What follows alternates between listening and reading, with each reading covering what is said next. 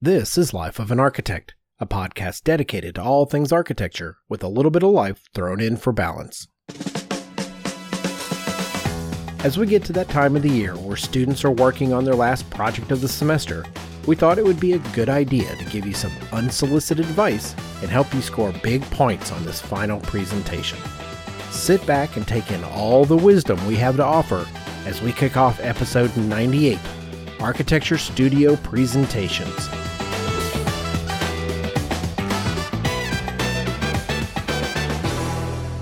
Welcome to the Life of an Architect podcast.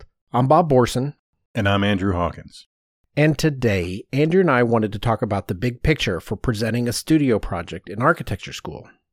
This is a topic that we think can be broken down to a few simple yet effective principles.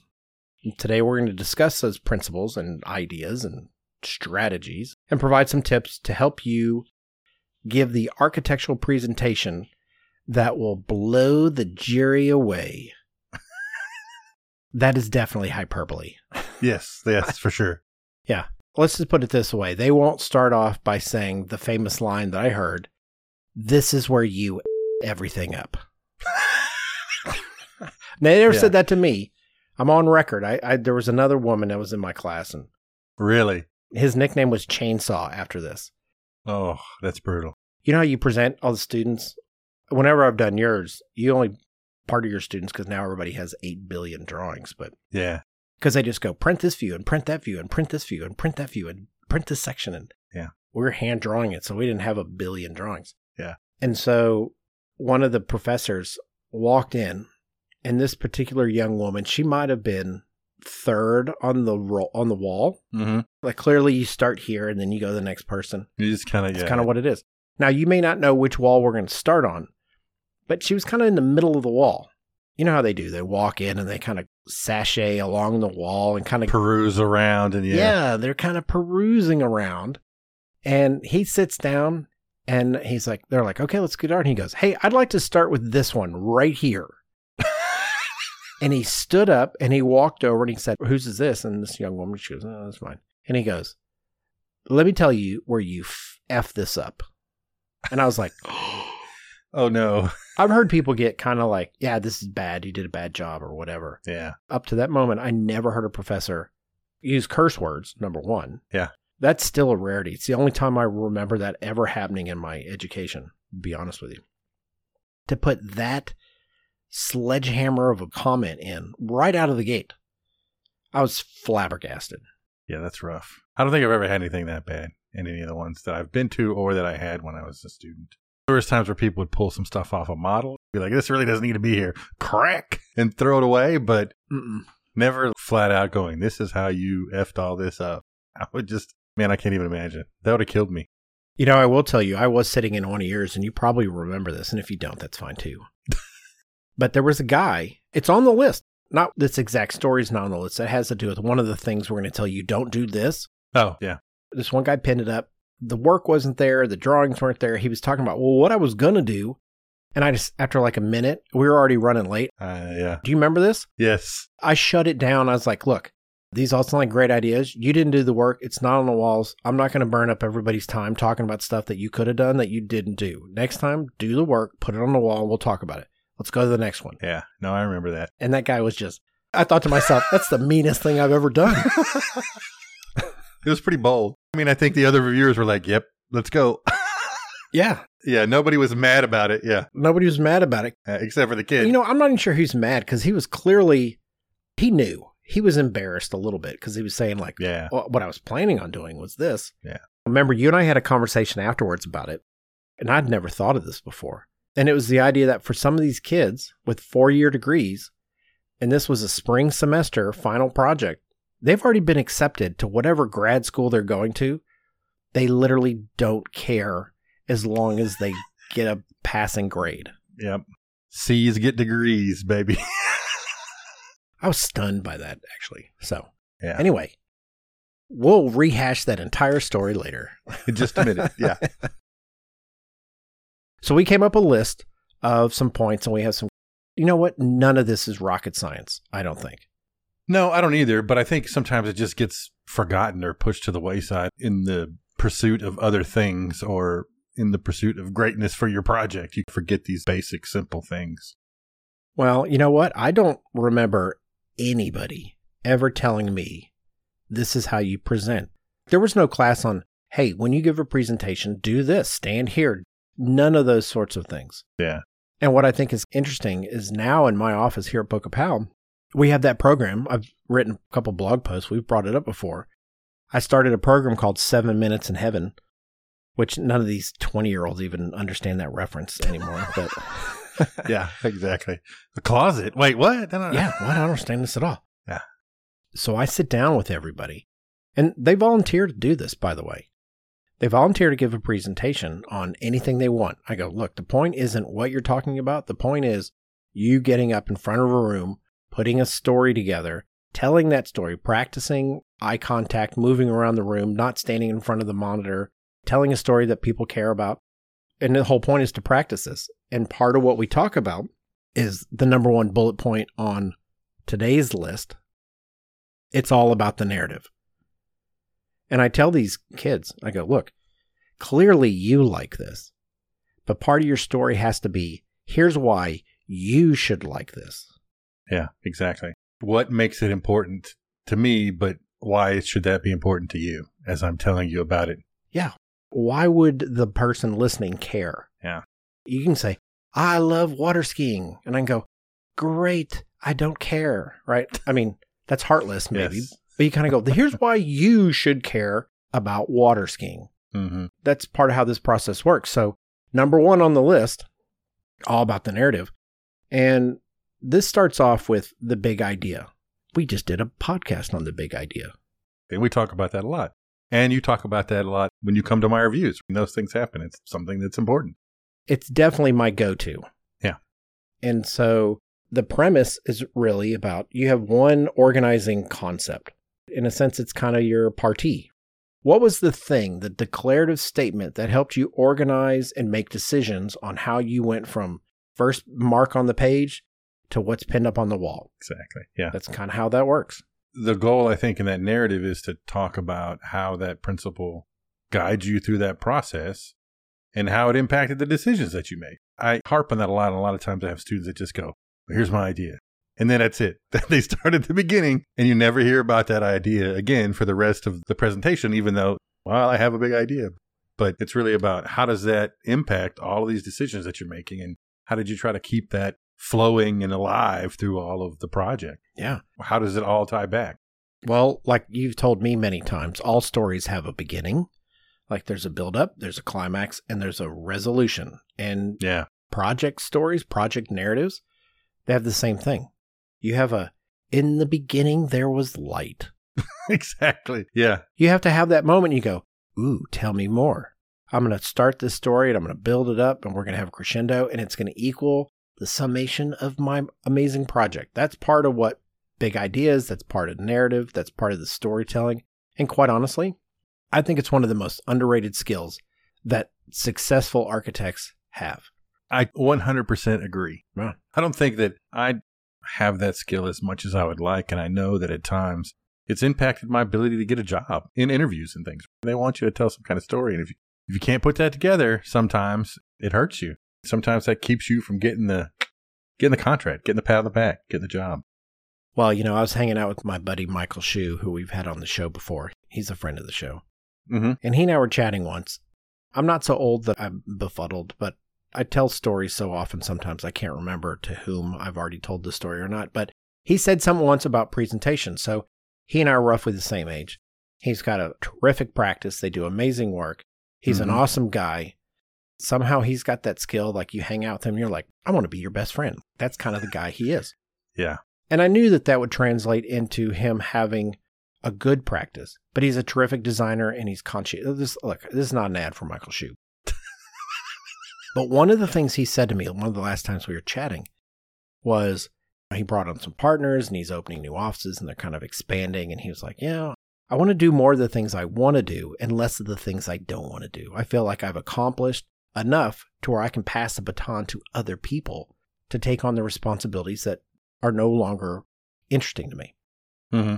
And so I was asking a little bit, so what does that mean? What does it look like? What are the things you still like to do? And he goes, well, I like being in initial meetings. I like schematic design.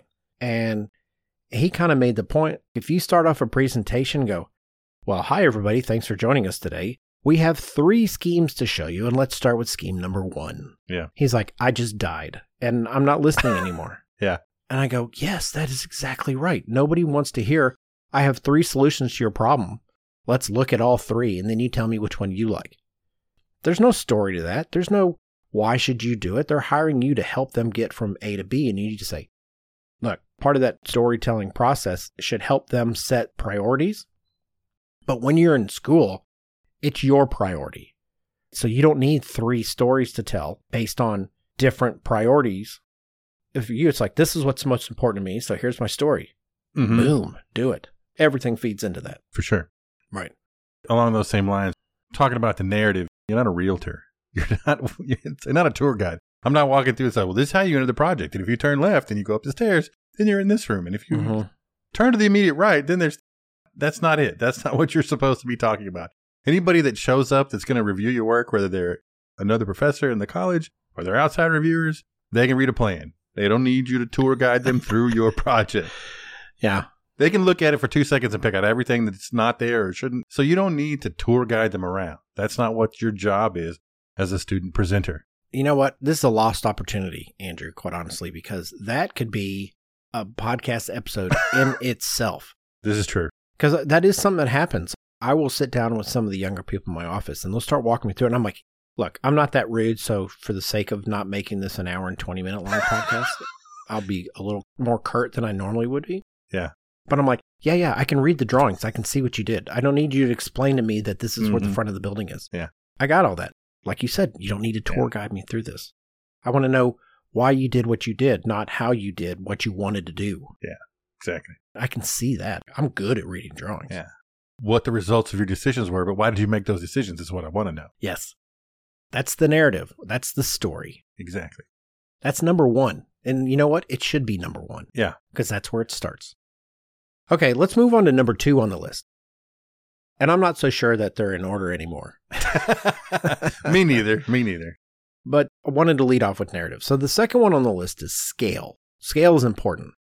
And this has to do with making sure that you tell the story and you manipulate that story by using the appropriate scale to make your point.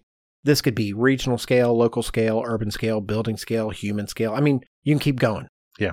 You can pick all these different scales, and sometimes you want to look at the thirty thousand view, and you want to look at the five thousand view, and you want to look at the five foot view. That's all part of the story. It's kind of like, think of it as character development. Yeah. It starts off, it was a cold night. All right, great. In this town. Mm-hmm. Yeah. On this street. In this guy's room. Yeah. In the upper left bedroom on the second floor, where there was one window and one lamp was on. Everything starts drilling down and getting more specific and more. The lampshade was a plaid. I like, you get more detail, more information the more mm-hmm. you drill in. Yeah. You don't want to start a book and say, it was a plaid lampshade. You're like, wait, what? Like, you need to set a bigger picture and then work me in, walk me through it, get me down to it. So the idea is use scale to help you tell the story. And that's just a matter of saying, all right, we're starting here, and then we're going to whittle down to get to the essence of what it is that we did and why we did it.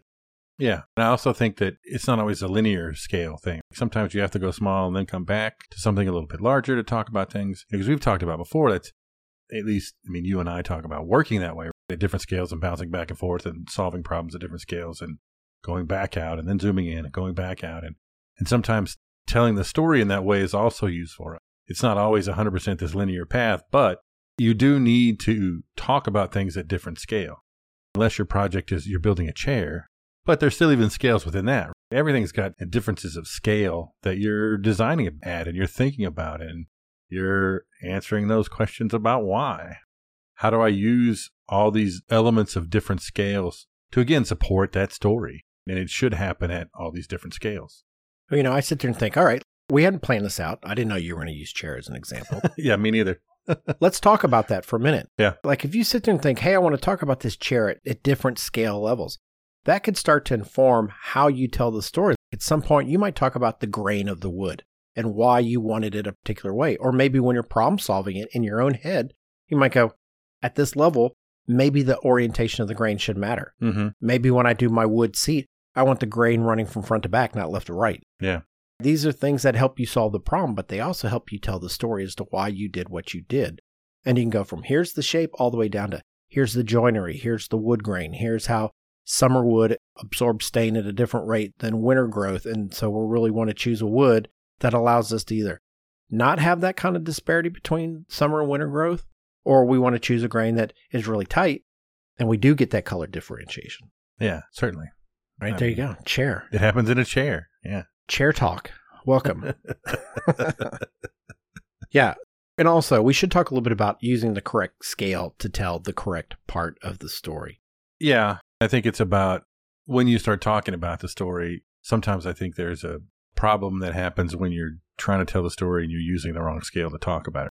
If we're talking about how your building's got some human scale thing to it, but you're talking about that and you're looking at a a one to two hundred site plan drawing, that's not really a city, a city map. Yeah, that's not working, right? So you got to be able to correspond and correlate those things, I think, and, and make sure that you're doing the proper stuff.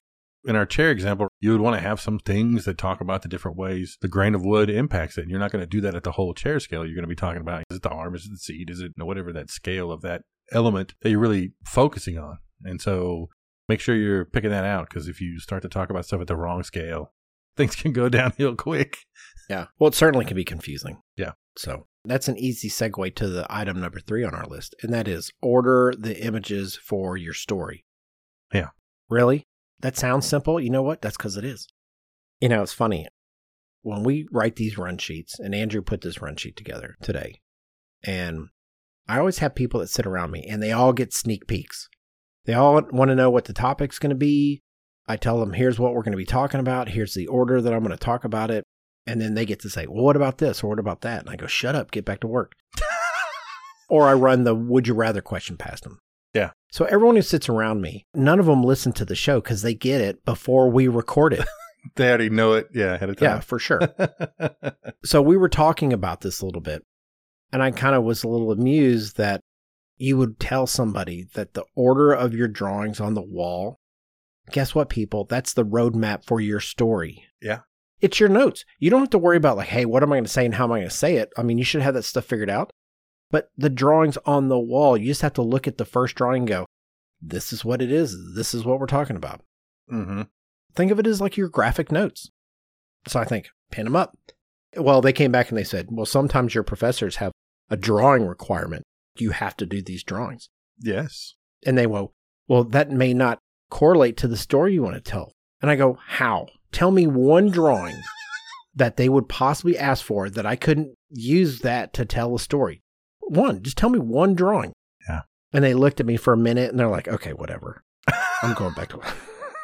Yeah. I was like, look, the professor goes, give me four plans. Okay, that's fine. What's the challenge there? Give me sections, give me elevations, give me a partie diagram, give me a, a grid, show me where in the cities. How do all of these not help everything we've said so far? The story, the scale, the yeah. order which is placed on the wall. Yeah. I go, there's no restrictions. That's not hard. And I think sometimes it's important to help them tell the story, because sometimes the order of scale and the back and forth and how you're telling your story helps, or should help, you arrange those items on the wall. And sometimes it's not this direct linear path. And yes, your professor says you've got to have four sections and four elevations and a structural plan and all these things. But that doesn't mean that you have to put them on the wall in the order in the list that he gave you. You know, I mean, like, you don't yeah. have to do that. Yeah. That's not the point of, of them giving you that list ever. It, these are the things that you need to use to tell your story and explain your project. And so the order that you put them in is really important, I think. For me, one of the things, it didn't happen so much in the past couple of years where it was all online, but now, or that we're back in person, if you don't pin them up correctly, you're standing in front of stuff you're supposed to be talking about, or I always prefer it that you're walking across in front of your drawings that everything you've talked about previously, I can still see while you're talking about mm-hmm. the stuff you're doing now. And my availability to review your information grows as you walk from left to right or right to left, and I can understand the project and start to relate it back to other things, as opposed to, I find it so strange that at times there's a site plan on one end of the wall and there's a floor plans on the other end of the wall. So they're zigzagging back and forth in front of the work all the time. And I'm just like, I don't understand this. Yeah. How do we not think about there's an order to this and we're putting it up? And again, it, it all goes back to that story, but it's still about making sure that you can tell it properly. Yeah. Chapter one and chapter two. Exactly. Well, in the notes, it talks about like you standing in front of drawings so you can kind of move your body and unveil what you're talking about. So people aren't just like flip to the last page in the book and get the answer, yeah, that kind of thing. Yeah. One of the things that we talk about in our Seven Minutes of Heaven program that we do, because it's not pinned up on the wall. Yeah. We have different charrettes. This is sure. a different kind of thing. But I know some of your students, they still present online. That still happens. Oh, yeah. But I will tell you, one of the things I tell everybody is when you're standing up in front of a room of people, this is particularly true in a professional environment because we don't always pin stuff up on the wall. We create slide, slide decks shows all the time, yeah. Giant monitors, and we're sitting at a conference table, and everyone's kind of tilting their body at forty-five degrees and looking down the table at the giant T V screen that's at the end of the room. Mm-hmm. So I tell people when you're giving your presentation, and this is something we could get into, but I've written another post about it, and I'm not going to spend a lot of time on it. I tell them to make sure that they talk about whatever's on the screen from the left-hand side, and then you move to the right-hand side, because I can't tell you the number of times somebody like, they park on one side of the T V, and I'm sitting on that side of the room, and I'm basically looking at them, and they're blocking my view of the screen. Screen, yeah. And it drives me absolutely crazy. And I go, this is garbage. This is garbage presentation. You are taking me out of your presentation because you don't have any body awareness between what you're standing in front of and what the person you're talking to is supposed to be looking at. I go, just move to the other side every now and then. Split the hate up yeah. between both sides of the table. Yeah. Don't dish all the garbage to one side. Yeah. Or just get out of the way completely. Stand far enough back. There's a joke. We can leave it in or not. I can't remember the name of the comedian. She was hilarious. And she used to tell this story about when she would fly on airplanes, the pilot would come on and say, all right, everybody in the plane, if you look out the left-hand side of the window, you'll see the Saint Louis Arch. And she's on the right-hand side of the plane. She's like, I can't see it. Yeah. And it seems like they'd fly the plane in such a way to where it's always the left-hand side of the plane. And, you know, and he's like, again, people on the left, if you look out your window, you'll see this amazing thing. And then she takes the mic and she kind of whispers, people on the left, we hate the people on the right. I always think about that joke when somebody just camps out in front of a monitor and never mm-hmm. moves. And I go, all right, you just yeah. took out this whole side of the room from seeing what they're looking at. This whole side of the table. So, yeah. Body awareness, folks. Let's go into item number four, which is practice. And practice literally means practice. You know, like, yeah. be prepared. Know what you're going to say. Don't just wing it. There's a, a super, super strong desire to go, I know my project so well, of course I could wing it. Mm-hmm. I can talk about it no matter what because I have it. Knowing your project well is not the same thing as crafting an A to Z path that you're going to take. Yes, you can talk about the A, B, C, Ds, M, N, L, O, Ps. Sure. But it's the order at which you want to let that information loose. That's the practice part. Know what you're going to say. Know the order at which you're going to say it. Nobody does that. Yeah. And I also think it's good to be, have some kind of the idea of that path, but it also maybe helps keep you focused a little bit. If something happens and you get interrupted, you can still get back to it. I find so often that sometimes if, if somebody pipes in for a second, you lose your whole train of thought. Yeah. Having practice, it helps you get back to it. Well, I'll tell you this. It's funny. And I'll put a link because I've written on presenting a few times on the site over the years. Mm-hmm. And we actually did a podcast number twenty-four, which was called, I believe, Presentation Skills, Tips, and Techniques. Yeah. Which was different. It was not geared towards students yeah. giving presentations to drawings pinned on the wall. It was you standing in front of a room of people and talking. About whatever. Yeah. About whatever it is it's going to be. And the irony was, is, you know, before I started writing the blog, I rarely had to stand up in front of a room full of people and talk. And then in very short, like three... Bammo. yeah. All of a sudden, I got asked to do it constantly. I mean, I was like, this is different. Three months after I started, I was given a presentation at the Texas Society of Architects conference. Yeah. And there were about four hundred people in the room. And the reason why that mattered is because the guy who ended up sponsoring me to get my fellowship in the A I A was sitting in the room during that presentation. Mm. And he grabbed me afterwards and he's like, I want to sponsor you for this because what you're doing, nobody else is doing. This is amazing, blah, blah, blah, blah, blah. And I thought, thank God I didn't screw that up. That put me on a completely different path. But so in this post I wrote, and I ended up turning that post into episode twenty-four of the podcast, it talked about like how to present. And I listed five ways of which people talk. And I listed them from worst to best. So manuscript was the worst. You literally writing a script and you following it. Yep, yep, yep. Nobody wants that. I can tell you right now, nobody wants Nobody that. wants to hear you or watch you read the screen uh, or words that you've no. typed on a sheet. Right. Number two, worse, memorization, which is basically you doing the manuscript but not having to look at a piece of paper.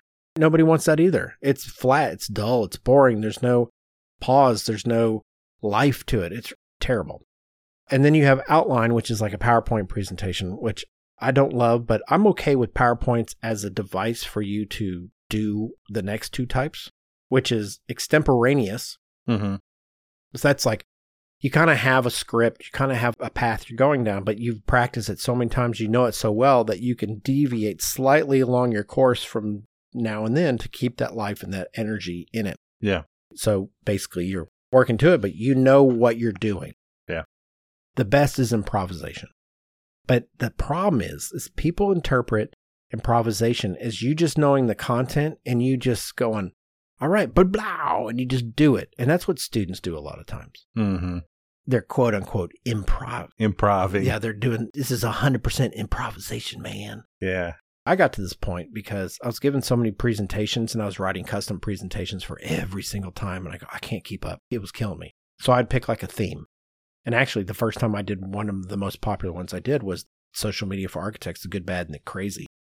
And I wrote that in your office. Yeah. And I gave it to A and M. Yeah. Was the first time I ever gave it. And I gave that presentation. If you wanted me to give a speech on Social Media for Architects in that calendar year, that's the presentation that you got. Yeah. And so I gave it twenty times. And by the time I got to like number four, I was up to extemporaneous. By the time I got to like number six, seven, I knew it so well, I could go through and improvise the entire thing. The images told me what I needed to talk about. They told me what points I needed to make. Yeah. I could vamp a little bit. You know what? And I got the best crowd response once I got to the improvisation. Yeah, that's hard to do in an architectural semester, for sure, to get to that point. Oh, for sure. But you definitely want to, you want to do something where you understand what you're talking about and you're not just reading from something you've written on a page. But it's not that you're just flying from the hip. There's some structure there you've got to get worked into and figure out what that's going to be. Because when you fly from the hip, it never works out as well as you think. Even if you think you crushed it as a student, you probably didn't. It doesn't work that way. So you, you've got to practice a little bit. And, and even if it's just with that sort of outline bullet point of that, this is this and this is this, and make sure that you have a plan. More than anything, is just have a plan for what you're going to talk about and practice that instead of just waking up that morning after two hours of sleep and rolling in and going, yep, this is my project. If you walk in the front door and you turn left, there's the bathrooms. And then you go up the stage. Yeah. You got to stay away from that. Well, that also kicks you right back to the point we made in number three, which is order the images for your story. So once you figure out mm-hmm. your script, that's going to inform the order at which you're going to put your images. And then as you're giving your presentation, it's going to tell you what you're supposed to be talking about. Yeah. That's how that works. You know, I used to, and I still do this. When I give presentations, I typically have a lot of slides in my slide deck. And normally it's because I don't have terrific short-term memory. I have amazing long-term memory, but short-term memory in certain ways, not great. Mm-hmm. So I take a lot of notes. I write a lot of things down. And I'm so prone to telling stories just because like, oh, this made me think of this. Yeah. Right? Which is why we do run sheets. So I don't start a story and then end up telling three other stories, and next thing you know, I've started eight stories and haven't finished one of them. Yeah, because that still never happens. Yeah. Not as much as people might know. I know. Anyway, the point of all that is I put a lot of slides in my slide decks, and I go through them rather quickly, but they're mental cues to tell me what I'm supposed to be saying. Mm-hmm. I don't put bullet points up on my slides. I don't click it and go bullet point one pops and I advance it and bullet point number two shows up. I, Here comes yeah. the next one. I don't do any yeah, of that. It's uh, yeah. images, and I see the image and I go, oh yeah, I'm supposed to make a point about this. Mm-hmm. Those are my visual, my, my memory is really tied to more visual cues than it is to written cues. But that's how I practice, and that's how I prepare. Drawings, images, same kind of concept. Mm-hmm, for sure. You know, something else that we should throw in there is I think that you should actually develop your story before you develop your story. You figure out your narrative, you practice it. It's going to tell you what order to put your drawings in. That's how that works.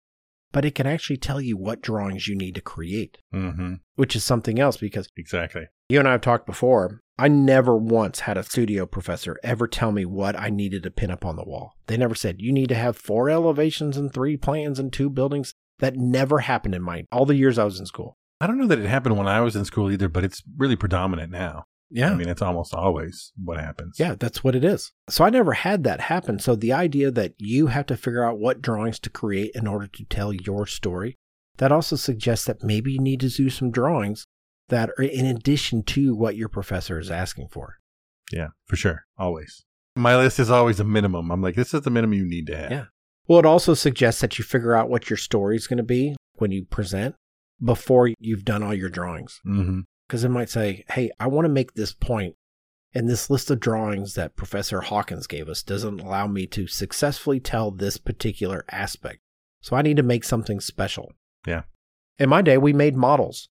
So we would make special little models to articulate. Like I made one out of mirrors once because that was one of my projects. I think I wrote a post on it called The Best Worst Project That Was Ever Made.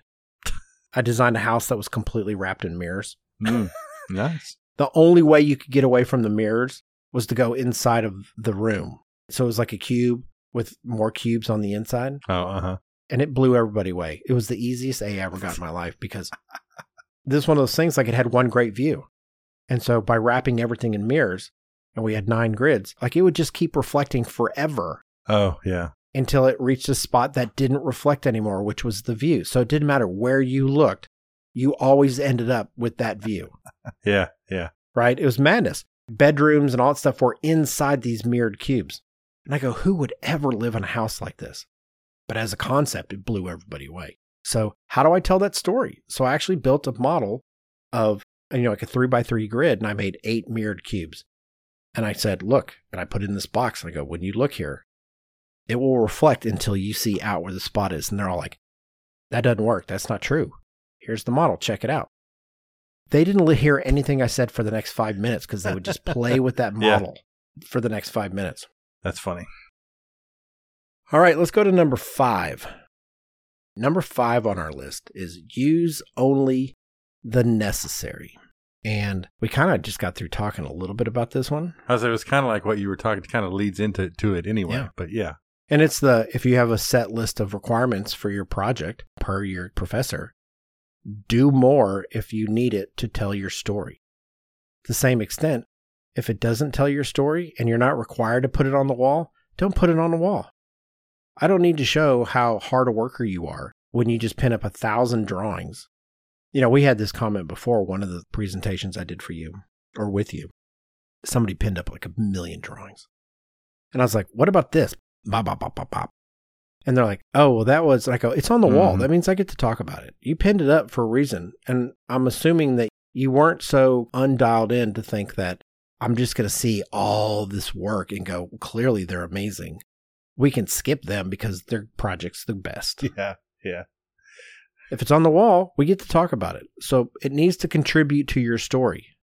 So you got to do some editing in addition to meeting the requirements that your professor tells you. Yeah. Don't just pin up all the work you did so that we see that, yeah, you're a great student because you work hard. Yeah. I talk about, even if you do get a list of things that are required, I think you have to look at that list even and figure out where to point your efforts into telling your story. Mm-hmm.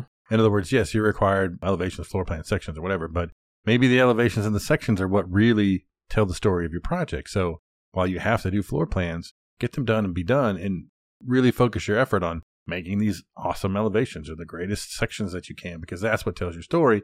And then if there's no, let's say there's no scale requirement for you to print them out, well, print those things that aren't as necessary smaller and the ones that are and tell your story much larger. There's ways to even manipulate that. Here's your list of requirements to really try to tell the story. Again, back to tell the story about your project with the stuff that you do.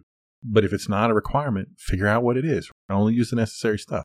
Don't pin it up because if you pin it up, somebody's going to talk about it.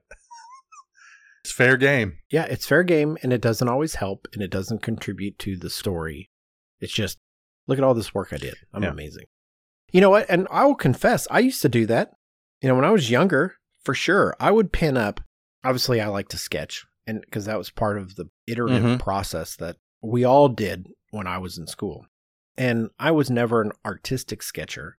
I was a thinker sketcher. Like, you could see my thought process by looking at my sketches. Sure.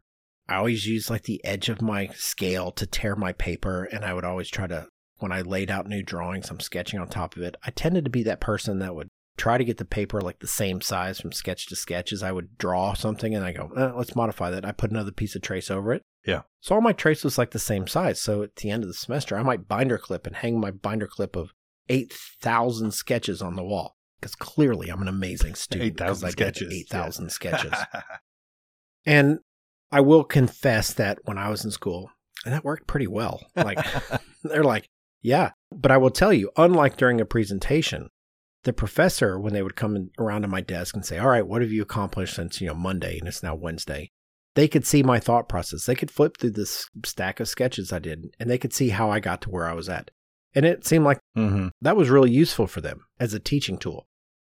And there was this guy, good friend of mine, actually, still. He was not a prolific sketcher. And I don't mean like compared to other people who sketch. I mean compared to anybody. And he would sit at his desk, and he was a thinker. And he would think, and he would take his pencil, and he would put a mark on the page. And then he'd stop for a minute or two, and he would think. And then he'd erase that line that he just drew. And so he would end up sketching on vellum, mm, not trace mm-hmm. paper. Because it would, it would hold up to his and marking and erasing yeah, yeah. and all that kind of stuff. The professor would come by his desk and see like three pieces of vellum with stuff on it after visiting my desk with four thousand sketches and go, do you not want to pass this class? You need to put in the work like everybody else's. Yeah. And I'm sitting there going, Scott was here all the time that I was. He's not duffing this compared to me. He just doesn't start with the, when I go, okay, this didn't work. I keep it and I go to the next sketch. Yeah. He would erase it yeah. and move on. Scott's not in architecture anymore, by the way. Yeah. That kind of process is difficult now because of computers. Students these days don't sketch, and as they change their project, they just delete it, do something else, and that whole process is a lot more difficult to put together, I think. Well, let me rephrase. It's not difficult. It just doesn't happen. I still try to get them to sketch their ideas and work through things on paper before they put it in the computer, because it seems like once it's in a computer, it's permanent. I literally had a student tell me last week, I can't change that, man. It took me like ten hours to model that part of my project. I can't.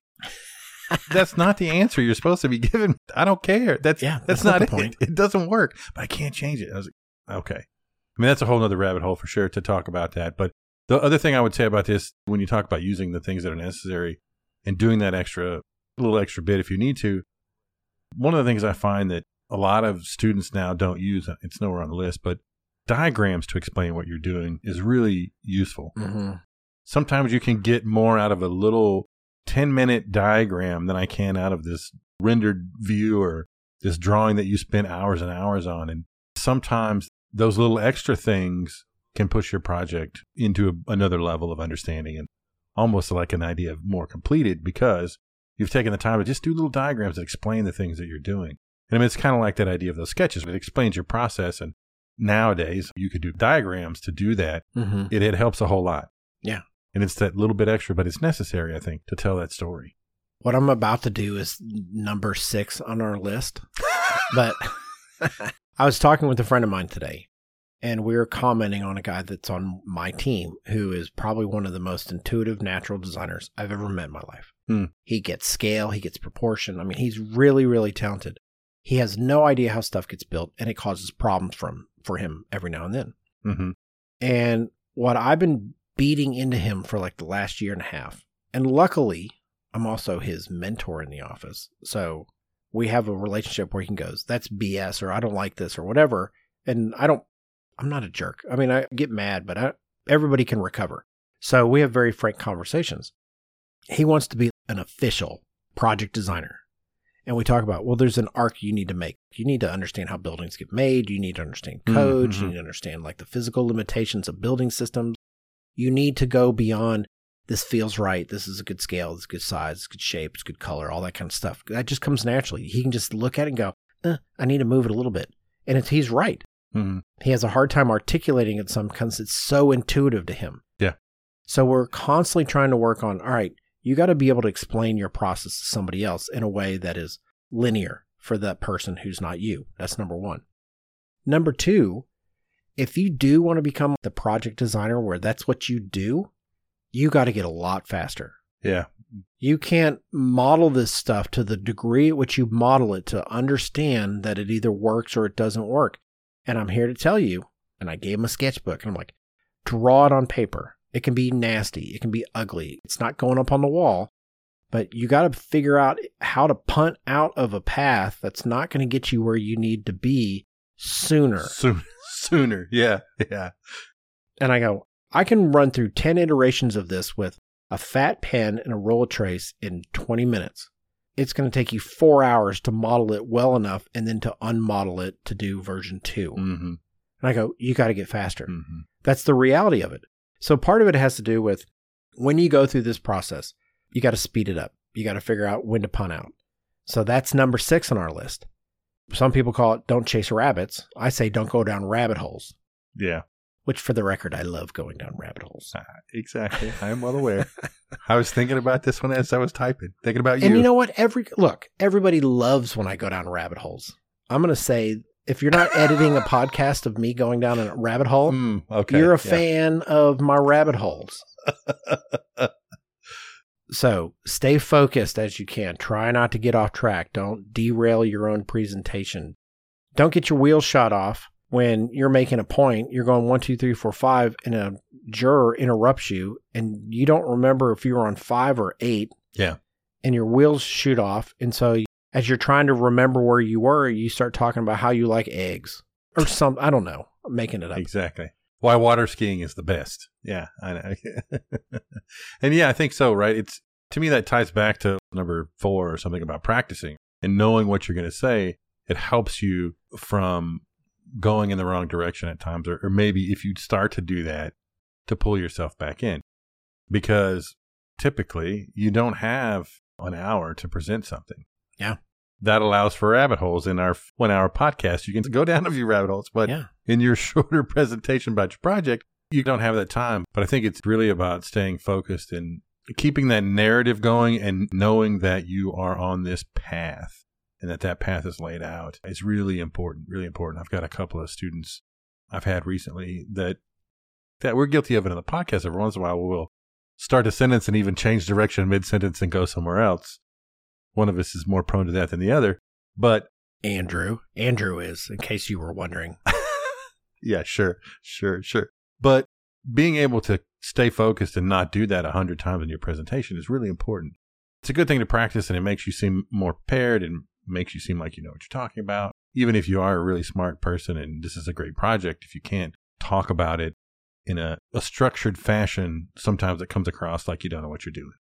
I will tell you that sometimes you can design rabbit holes to seem like a rabbit hole, but it's not a rabbit hole.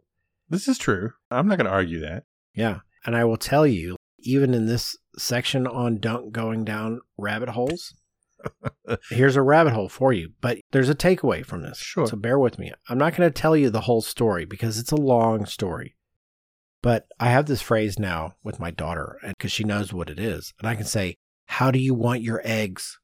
And she knows what my point is. Mm-hmm. So my mother-in-law, who is literally one of my favorite people on the planet, nicest woman ever, love her to death. Yeah. She defines the rabbit hole in a way that people like me, who are also prone to going down rabbit holes, are just stunned by. I'm like, yeah, and that's amazing. I am middle school level rabbit holer compared to her N B A level rabbit holing. Her P H D in rabbit holes. Yes, and this, this the story was, I was literally making some hard boiled eggs for myself, and she walks into the kitchen. I go, "Hey, Grandma, do you want some hard boiled eggs?" Man, it twenty minutes later, I got the answer to that question.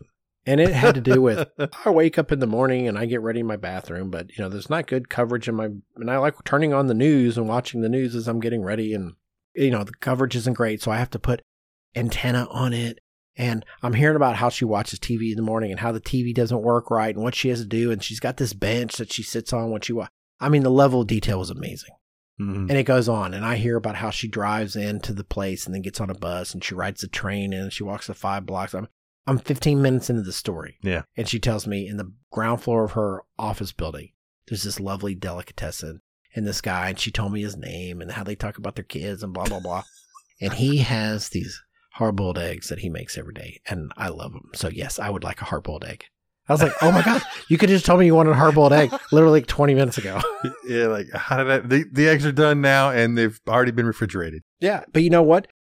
I will forever remember that my mother-in-law likes hard-boiled eggs because I have an entire story about how much she likes hard-boiled eggs. That's true. And you know, the thing is, so the idea of designing a rabbit hole is, as a narrative, is a way to convey a lesson, a story, as a delivery mechanism is very, very effective.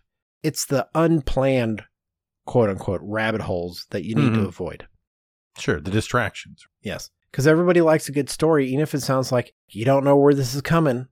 And they start telling some story and you're like, what's happening here? And then you get your answer. Sometimes those can be the most memorable, the most impactful way of conveying information to someone in a way that is not so academic that it will stay with them in a way that they'll never forget. Mm-hmm. So I agree. That's part of the reason I lean into the rabbit hole a little bit. But yes, I am. I'm prone to overdoing it.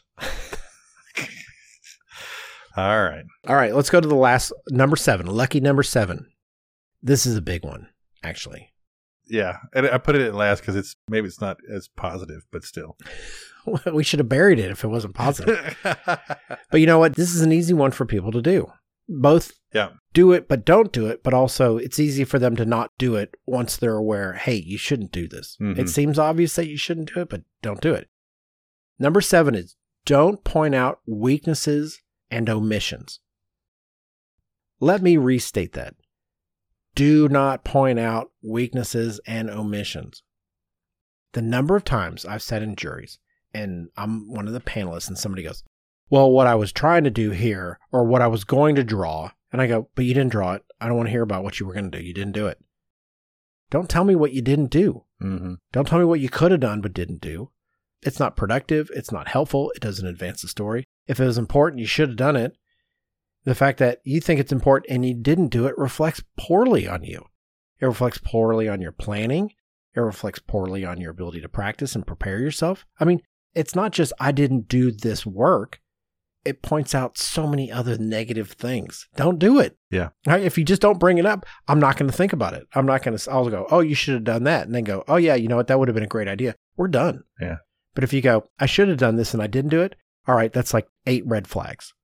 It's red flags in so many other categories. Yeah. Yeah, I agree.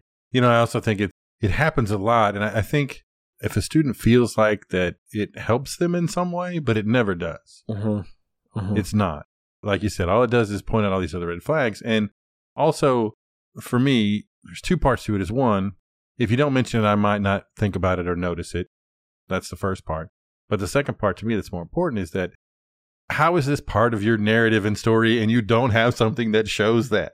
That's the bigger red flag for me, is if it was important enough for you to talk about in your story as something that's missing, yeah, why did you not do yeah. instead of some of these other things, whatever they were? Handle up on your business. Yeah. And if it's that important to the story, to the narrative, to your project, then you should have done that first before any of these other things. If that's the thing. Well, I didn't do this and I wanted to, but I did do this and it has no bearing on my project whatsoever. But the thing I should have done was this. Well, why didn't you just do that and not do the part? So you don't lay out the parking lot, but you do have a nice section perspective or something that really gives me the core of your project. Mm-hmm. It's, again, focusing on what you should do. Well, here, let me add this one. And this is unfair. Let me just go ahead and say this. This is unfair. This is carried on throughout my entire life, certainly my professional life. Mm-hmm. And it has to do with when you don't have something that you should have, and you're trying to tell me that you knew that you should have it, but don't have it, that's not a good thing. Like Andrew just got through pointing that out. If there's a reason why you don't have it, I still don't care. Because it's still not, I mean, that sounds mean. I know. But yeah. you kind of go, oh, you know, I went and the printer was broken, so I didn't get a chance to print it out. Don't care. Don't care. It's not here. That, and it has to do with, you know, I talk about this a lot. It's setting schedules for yourself that require perfection in your execution for things to get pulled off. Like if you don't bake in time for something to go wrong and for you to recover, how many times do you have to make that mistake before you go, you know what, I'm not going to wait until three o'clock in the morning to print out my thirty-seven pages of drawings for my eight o'clock pinup mm-hmm. and then go, I couldn't get anything to print out, or my computer kept crashing, or I couldn't find my jump drive and there wasn't enough room, or the line was too long and it was going to take me seven hours to get my prints. You know what? Failure to plan. That is still your fault. Yes. You know, I shouldn't even tell the story, so maybe I won't. I'm not going to tell it. I'm going to mask it. I'm going to make up a new story that's kind of the same story. All right, let's go. But somebody needed to turn something in, and they had to go onto a website and turn it in by this time. And they logged in at two minutes before the deadline. Mm-hmm. And by the time they clicked the right buttons and figured out how to get to where they needed to do to submit the thing they were supposed to submit, it was locked mm. and we couldn't submit. Yeah. And they're like, it was so complicated. Don't care. You shouldn't have been waiting till two minutes before it was due to do this. Yeah. eleven fifty-eight. That's not the time to start doing it. You should have done this two hours ago. So that if something went wrong, you can recover. Look, everybody makes that mistake at least once in their life in a painful way. I don't mean like when you're a kid and you did something stupid, because your brain gets rewired all the time anyway, so I get it. But once you reach that stage that you're a quote-unquote grown-up, mm-hmm. you don't make that mistake twice. Yeah, you shouldn't. Yeah. So, good looking out. Positive number seven. I know. Way to end on such a high note. Yeah. Along those same lines, though, I think that we kind of talked about earlier as far as looking at floor plans and not needing tour guides, it's also obvious for reviewers when you're missing stuff mm-hmm. ninety percent of the time. If you pin something up and it's not there, or maybe you have a thousand drawings, but we're still going to be able to know the thing that you don't have. So you don't need to point it out. Maybe don't mention it. Don't bring it up, and maybe there won't be a discussion about it. But as soon as you say, well, yeah. I should have done this and I didn't. Well, that's it. It's over. Well, it turns from one problem into four problems yeah. at that point. Yeah. There's no upside. Okay. So here you go. Here's without all the extra words. Number one is all about the narrative. Number two was scale is important. Number three was order the images for your story. How you pin up your drawings on the wall matters. Practice, number four. That's super self-explanatory. Number five, use only the necessary. If it's on the wall, it's fair game. Number six was don't go down rabbit holes. You know what? Maybe six A should be... That was a joke. That was Mike going down a rabbit hole. Unless you can somehow carve them into the narrative of your story, and then it makes sense. And then number seven was don't point out weaknesses and omissions. So that's seven. That's seven solid, easily obtainable steps that you can take that will guarantee you raise your grade by one letter. Exactly. Yeah. And like we talked about at the beginning before we got on, there's plenty of other things, but these these are really, I think, ones that, that level you up fairly easily, but really will set your presentation apart from probably everyone else's if you can do these things. Look, I feel this is important to add because I interviewed a young man today, and he was like the most overqualified summer intern applicant I've ever talked to in my life. He was amazing. He was terrific. And we were talking about a few things, and it had to do with, let's see if I can articulate this in less than thirty minutes, because that's how long we talked about it. It's the idea that your grade is not based on this presentation. This presentation that you, the student, are giving for your final design is really an exercise in preparing you for what life is coming, mm-hmm. you know, what you're going to do professionally. Your professor has seen all the work that you put in the semester. You didn't go into a presentation borderline A, B, and you dropped to a C because you did a bad job. You fumbled the ball or whatever the case may be. Your grade is probably not going to change much between before you present to after you present. Probably not. In my opinion. Probably not. Because there's, it's not like you took a test you're one of three hundred people in a class, mm-hmm. and they don't know you, and they don't see any of the time and sure, effort and sure. work that you put in. So you take a test and you get a grade, and that's your grade. In architecture studios, your professor sees you all the time.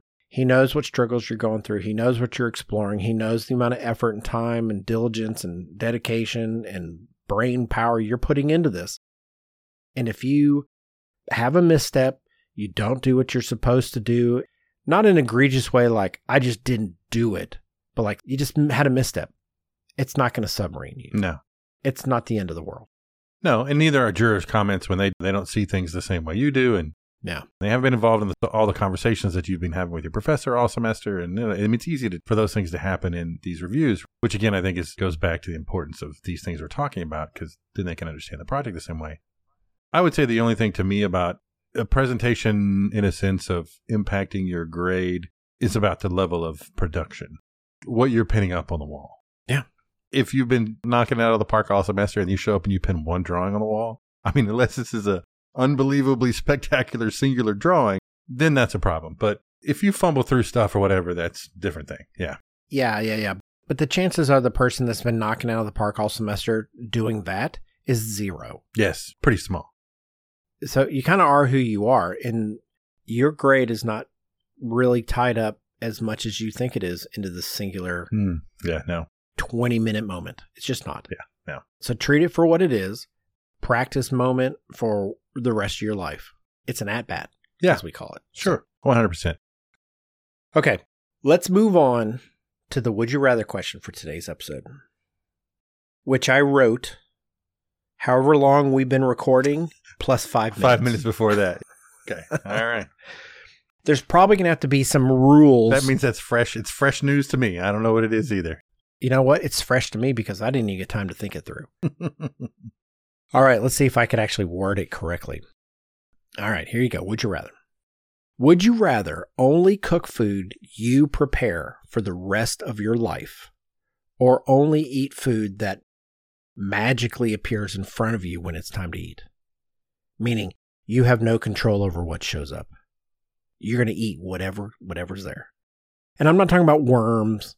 But just, yeah, it's I mean, food. food. It's normal it's, food. Yeah, it's regular stuff. But you don't have any control of it. You sit down at the table and it's Harry Potter style and it pops up in front of you on the table and that's it. Well, no, Harry Potter style sounds great. There's so many choices. Like you might get chicken and dumplings and go, God, I hate chicken and dumplings. I gotcha. Or I don't like bananas and there's bananas in this, or, you know, whatever it is, it's, it's proper, well-cooked food. Yeah. It's, it's but food, like you might yeah. go, I'm in the mood for a burger. Nope. You might not ever get a burger again in your life. Tofu sandwich. Yeah. Well-made. Properly prepared tofu sandwich. That's your gourmet level tofu sandwich. But yeah. yeah. So you either control what you eat because you make it for the rest of your life, or you get whatever Wheel of Fortune meal. Man, okay. There's no in between, right? It's an either or. It's either I cook every meal that I eat, or every meal. Every meal is magically delivered. That's it. They're, right? They're going to say magically delicious. Delicious. I know. That's where I pulled it from, though, right? Magically delivered. Yes. That's correct. Okay. Uh, that means if you're making it, you're making it and bringing it to a restaurant if you want to go eat out with people. You're not eating restaurant food. You had to make it. Or just don't eat at the restaurant. I got you. But yeah. Uh, man. But how does that work if, if it's your magic food? The same thing? You just sit there and all of a sudden you're at a restaurant and everybody orders and you go, no, mine's coming. Just give it a second. Poof. There it is. Look, this isn't a question of when it shows up. Everyone's like, oh, we're going to go for shawarma or whatever it is. Yeah. You might get spaghetti. You don't know what it's going to be. It's not like you can say, well, I don't like spaghetti, so it's off the rotation. Yeah. Mm-hmm. Tough beans. Yeah. I gotcha. It could be beans. and, they could, and they could be tough. And they could be tough. Uh, yeah. Yeah. Uh. Here's another consideration as you're pondering this. Part of the consideration for your answer has to do with time. Mm-hmm. Yeah. You're making everything as opposed to you don't have to spend. There's no time that you ever have. When it's time to eat, boop, it's there. Yeah. And it's, I mean, we're saying it's well-prepared stuff. That's a problem. If it was like, well, it may be fast food or it may be gourmet steak. Mm-mm. Well, that's different. But if it's always going to be something that's really well-prepared. It's not garbage. You're not yeah. going to get a plate of garbage. Yeah. It could be fast food. I mean, I guess there's no reason why it couldn't be. Uh, but You just don't know what it is. There's no control over it. It could be food that you're like, I don't, I don't like that food. Yeah. It could be from any type of cuisine anywhere in the world. Yeah. Which I think that's probably, even though I feel that I am an adventurous eater, there's very few things I turn my nose up or that I won't at least try, I think, for the most part. I think the idea of not having any control over that, I wouldn't work for me. I'd have to go with cooking my own food. Just because, I mean, I don't mind cooking. The time factor is kind of crappy, right? Having to do that, but. That's super bad. That's the thing that I think really should sway you one way or the other, quite honestly. I guess my question is, but when I'm cooking, right, I have control over what that is. So mm-hmm. if I say, all right, well, you know, it's cereal for breakfast, I don't have to make a giant bacon and eggs and ham and yeah, like, so I think that's why I would do it. So I would be able to cook when I have time to cook. And then when I don't, I don't. Pretty much my life now anyway, but. Yeah, but no, that's when you have time to cook, you do. And when you don't, you don't eat. Eat. I know. But I mean, I mean, I don't cook, but because I would be like, because I'm assuming in that, not that I'm eating food from somewhere else, but a sandwich or something. I mean, that that's not a time consuming thing to make. No. As opposed to. That's right. A giant meal. So I feel like I would at least have some control over the time. I mean, maybe not a lot, but I think not having any control over what's going to show up in front of me, because there are days where this is really what I want to eat. And if I had to cook it, that's fine, as opposed to I really want to have this and then bloop, something else shows up that's completely left field. I think that would get to me over time. The reason why I wrote this question, and after I wrote it, I went, this is a good question because I don't think there's a right answer and I don't think there's a wrong answer. Mm. I don't think we've ever had a question to where it's an absolute coin toss and it's completely defensible either direction. Yeah. Because I actually like to cook. My plan was to be a chef if this architecture thing didn't work out. Like, yeah, yeah. I find comfort in it. I enjoy it. I just don't like the cleaning part. I hate that part. Yeah. When I think about this, I go, you know what? I think I'm going to take the magically delivered food. Mm. Because the truth is, is I am a pretty adventurous eater. But at the same time, I'm not such a glutton that somebody goes, here's your bowl of blank, and it's something that I don't want to eat. All right, I don't eat it. Big deal. There'll be something else later. I'll be okay. I'll have magic late night snack. Is that right? Yeah. So, so as I start to critically think my way through this, what I'm considering is the time mm-hmm. to have to make every single thing I ever eat and pack to go be social. If people are going, we're going to go out to eat. And I go, well, I got to pack a little box of food to bring with me because otherwise I'm not going to get to eat. There's that aspect. I'm really comparing that to the idea that since we said the food is delicious, what I'm giving up. And what I'm giving up is the control to say, you know what, I'm in the mood for a burger. And I probably won't get a burger when I want it. Yeah. It's not that I won't ever get a burger. Yeah. But I'm not going to get it when I want it. I'm in the mood for X. I'm, I want a pizza. Mm-hmm. Chances of you getting what you want doesn't really matter. Yeah. It doesn't matter. But I do think that I like to think that I'm a fairly positive person, even though I haven't felt that way in a while. The idea that I, I can imagine myself sitting down, rubbing my hands together, going, what's it going to be? What am I going to get? Yeah. Like there's a little bit of excitement. Some anticipation. Yeah, exactly. That comes into what's it going to be? And you get it and you yeah. go, that was amazing. Of course, you're like, I might not ever get it again. Yeah, this thing I just found, I just had this goulash that was incredible. That's the last time I'm ever going to eat goulash in my magically delivered food. But I think that's the way I would go. Because time and adventure and what you have to give up. And I like cooking. That's the thing that's kind of crazy about it. I enjoy cooking also, which is kind of why I was going that route.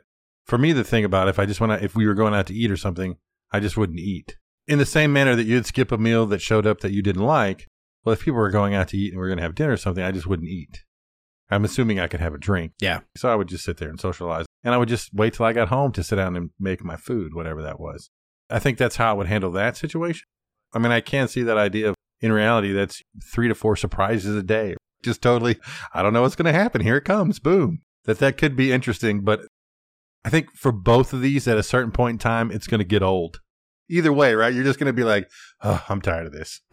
Yeah, but the variety is endless. If you don't have to make it, and here's the thing, I don't know the exact number. I read it years ago, but I'm not sure it's, it's fuzzy because it wasn't something I locked in. But I want to say like seventy percent of the world eats bugs as a, the majority share of the protein that they get in their diet. Oh, yeah. And so I said, like, food could come from anywhere. I go, yeah. I could get grasshopper souffle or whatever the case may be.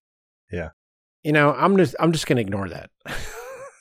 I'm just going to say, yeah, whatever. It's coming from the pool of food that is available that is not so extraordinarily outside the realm of what is normal. I'm not going to get grasshopper souffle because nobody where I live eats grasshopper souffle. But I'm also assuming that you get appropriate food for the meal. Like, I'm not going to go, what's for breakfast? And I get ossobuco. Yeah, exactly. I get food that's normal for breakfast. Yeah. I get breakfasty food. Yeah, I hadn't even thought of that, trying to throw that loophole in there, but it's breakfast and I got tamales with chili on them. Mm, yum. Yeah, you're like, you know, I can't do this right now. Yeah, that's not what I want to do. Huh. I still think the, and I guess maybe the thing would be is that I don't feel like the, me making and cooking every meal I had to have would be a huge departure from where I am now. Mm-hmm. I'm not saying I do that now, but now it's maybe, I don't know, it's sixty forty. I make my own food versus I get it somewhere else or go out to dinner or something. That other forty percent wouldn't be that drastic of a change, I guess, to just make all my own food. And I managed to make the time to do it now. I'd be more scared of not having control of what I was eating, to be quite honest. Yeah. And again, I'm You're- not that picky, but it's just, I sometimes I want what I want. So that's what I'm going to do. All right. There you go. You're making your food. I'm magically delivered. Magically delivered. Okay. All right. So we're going to call that a wrap for today's episode. Thank you for being with us today for episode ninety-eight, Architecture Studio Presentations.